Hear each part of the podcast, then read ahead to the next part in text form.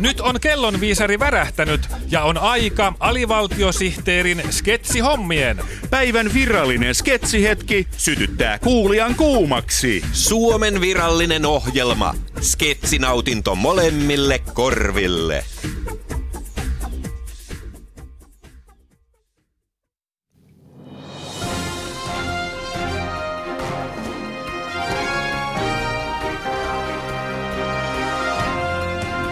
Mikään ei ole niin vanha kuin eilinen uutislähetys. Siksi kuuntelemme nyt tämänpäiväiset uutiset.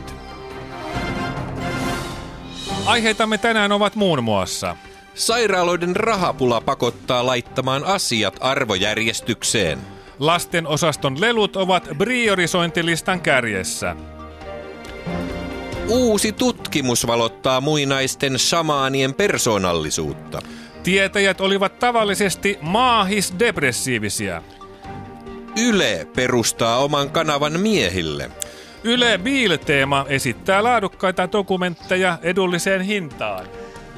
Mutta ensin veikkailuja tulevan hallituksen koostumuksesta. Eduskuntavaalien tulos ratkeaa sunnuntaina, mutta pohdinnat seuraavan hallituksen kokoonpanosta ja ohjelmasta käyvät kuumana.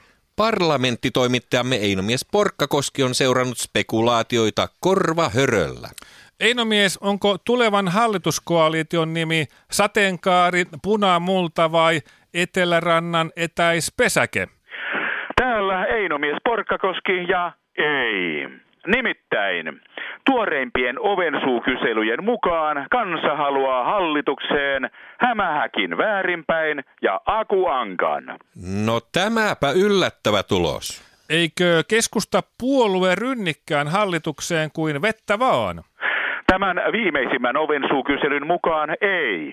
Toiseksi suosituin hallituskokoonpano tämän tutkimuksen mukaan on Hämähäkki väärinpäin, Mikki Hiiri, Matti Nykänen ja ruotsalainen kansanpuolue. Eiköhän noin leveällä rintamalla saataisi Suomen talous kuntoon?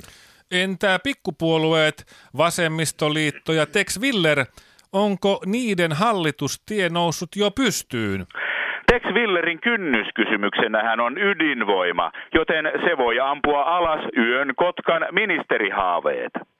Vanhat suosikit Kirkkovene ja Urho Kekkonen saattavat kuitenkin aiheuttaa yllätyksen suosikeille, sillä yhdessä Batmanin kanssa heidän suosionsa on lähes yhtä suuri kuin kansansuosikkien erikseen. Tuo varmaan tietäisi loppua Kreikan tukemiselle.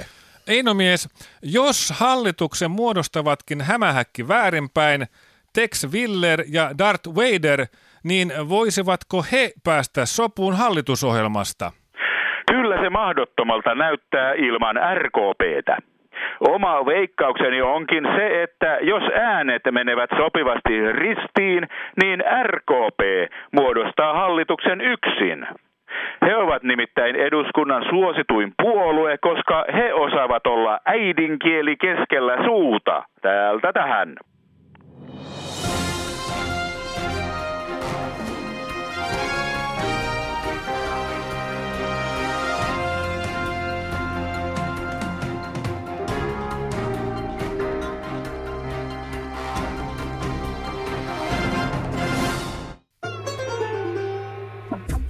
Jos tämä ei riittänyt tyydyttämään sinun sketsinälkääsi, ei hätää. Alivaltiosihteerin sketsejä voi harrastaa 6 päivänä viikossa ja 2 päivänä päivässä. Aamupäivänä ja iltapäivänä. Kyltymättömään sketsinälkään Alivaltiosihteeri.